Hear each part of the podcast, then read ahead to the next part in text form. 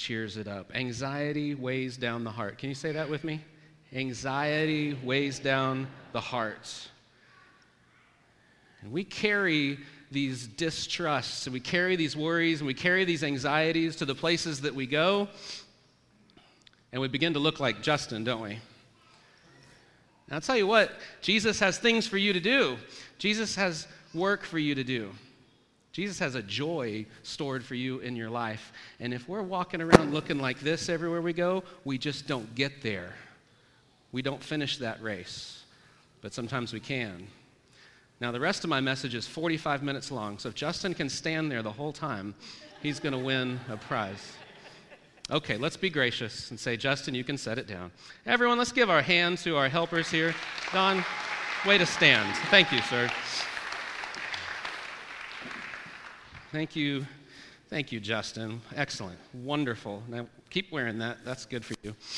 All right. ah, we're having fun today. It's August. I love it. Lion King, Hakuna Matata means no worries. And um, Simba runs away from his job. Simba runs away from his family.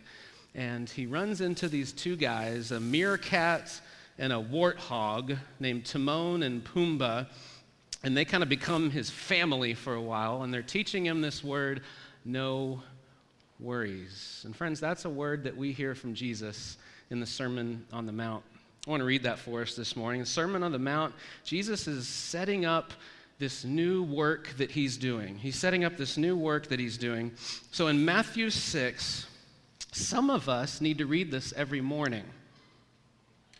Therefore, I say to you, don't worry about your life, what you'll eat or what you'll drink, or about your body, what you'll wear. Okay, those are the things they worried about 2,000 years ago. What do we worry about today? Right? Our jobs, our security, our health insurance, our social media feeds. Isn't life more than food and body more than clothes? Look at the birds in the sky. They don't sow seed or harvest grain or gather crops into barns, yet your heavenly Father feeds them. Aren't you worth much more than they are? Who among you, by worrying, can add a single moment to your life? And why do you worry about clothes? Notice the lilies of the field grow. They don't wear themselves out with work, and they don't spin cloth. But I say to you that even Solomon, in all his splendor, wasn't dressed like one of these.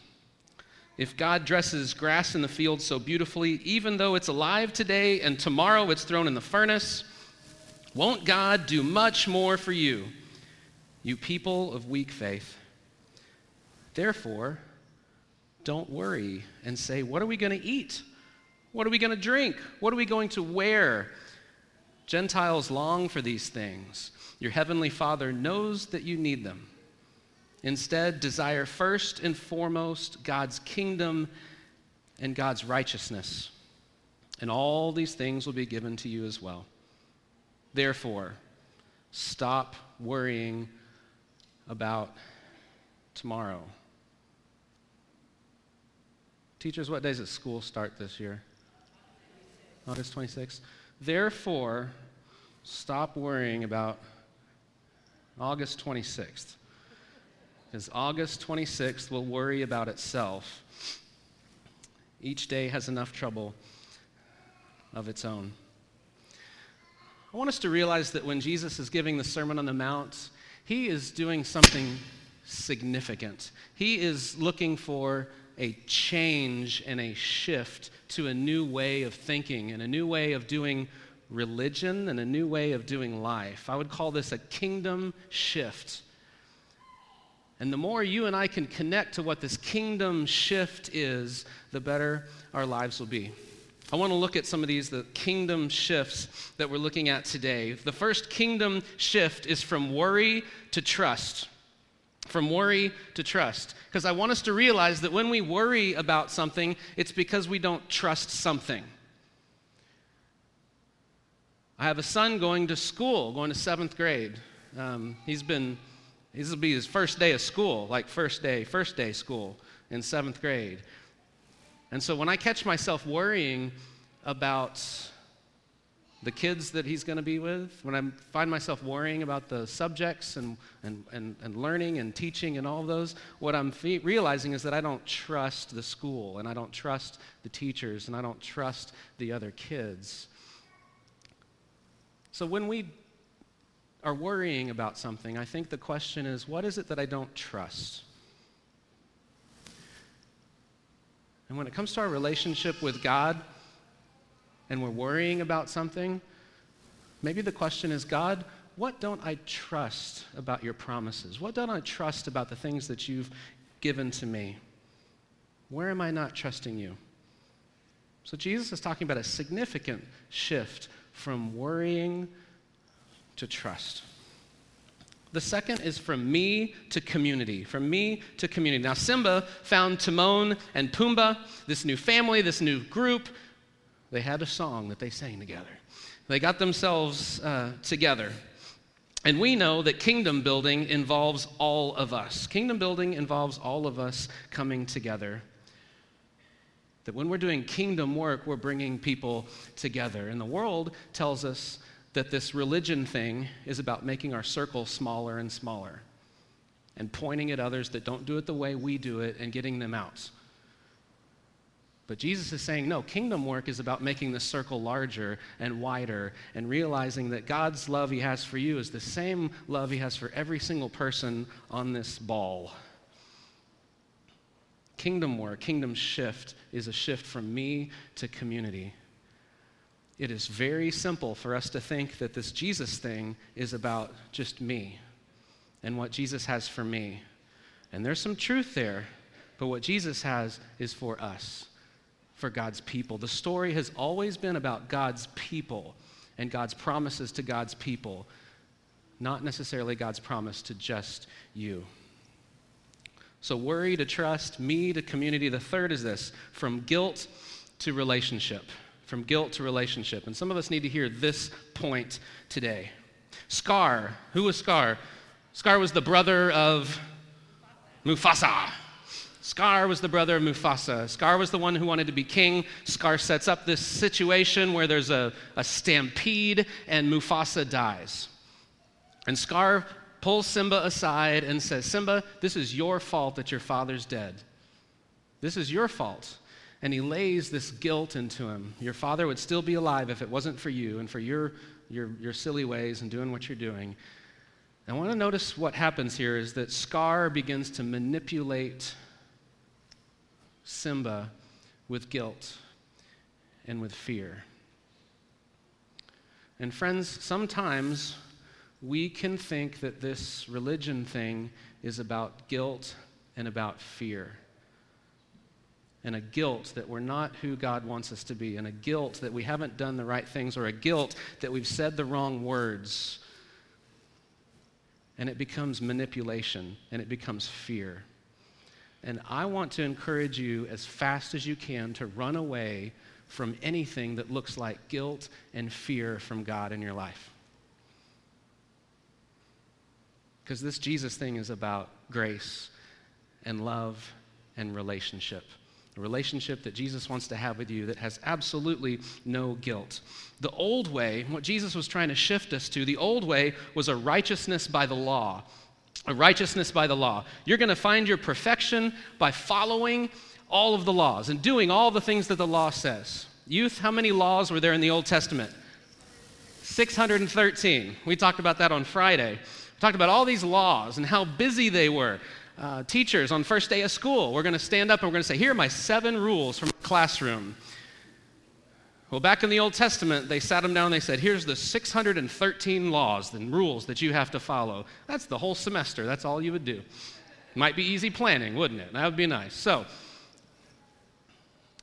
that was the old way. That was righteousness by the law, righteousness that you could find yourself by doing all of the right things. And 2,000 years ago, Jesus changed that to a righteousness by relationship, a righteousness by relationship with Jesus Christ, period, end of discussion. However, we haven't heard that yet because we're still trying to find our righteousness by our own internal perfection and trying to be perfect, and we still carry around guilt and we still carry around shame. Some of that comes from inside, some of that's from people that have told us and manipulated us. Jesus is teaching a shift, continues to teach a shift from guilt to relationship. Now, righteousness by relationship, that word righteous uh, has a lot of baggage for some of us. Um, for me, I, the word righteousness has some baggage. It, it's, uh, righteousness is somebody that I don't want to be. It's, it's, it has to do with finger pointing and being right and wrong and all that. Uh, so a, a, while back, I read somewhere where they said, you know what would help you with this word righteousness if you've got some baggage is replace it with the word relationship. Because what God wants with you is, not righteousness in the sense that you're perfect, um, but what God wants with you is a, is a relationship. And so, if that's a struggle with you as you're reading through scriptures and you come upon that word righteousness, see if you can put the word relationship in there to make it work a little more clearly. In our, our scripture we read earlier uh, from the Sermon on the Mount, uh, verse 33, it says, Instead, it says all this about don't worry, don't worry, don't worry. Instead, do this. Instead, desire first and foremost God's kingdom and God's righteousness and all these things will be given to you as well. So, what does that look like if we see righteousness as a relationship? Instead, desire first and foremost God's kingdom and God's relationship. And all these things will be given to you as well. So, we've got some things here that, that, that ring true for us. We have trust that we're following, we have community, we have relationship.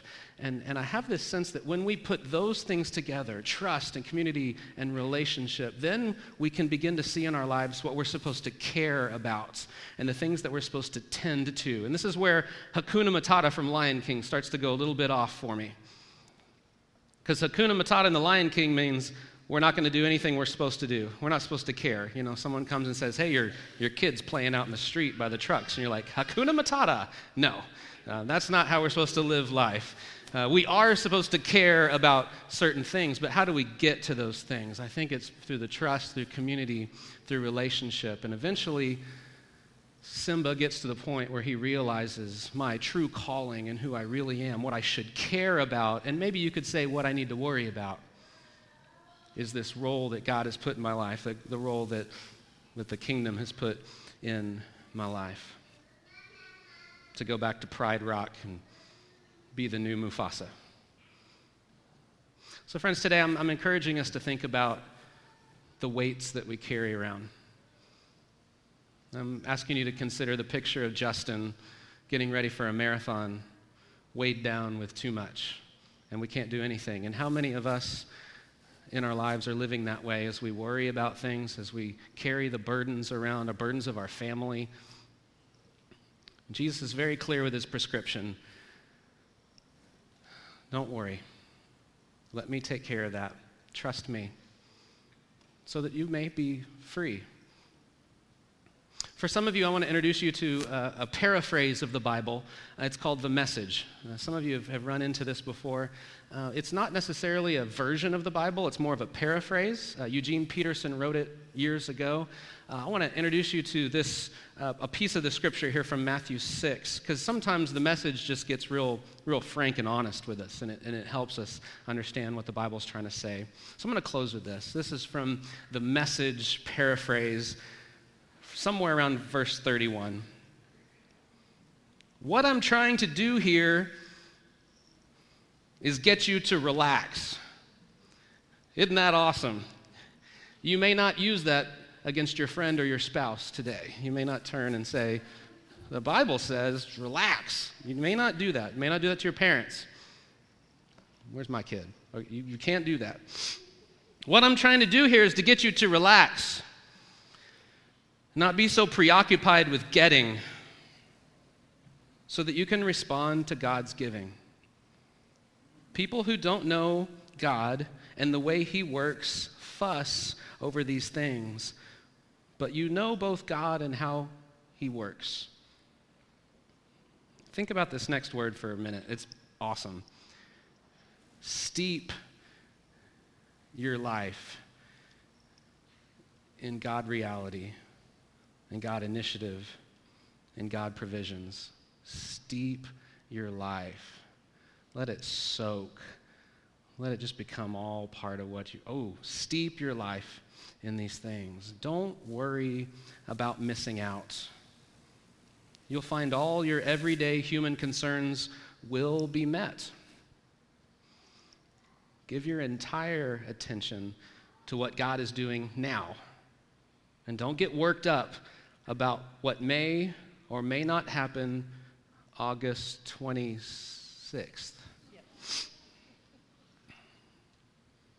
God will help you deal with whatever hard things come up when the time comes. Thanks be to God. Will you pray with me?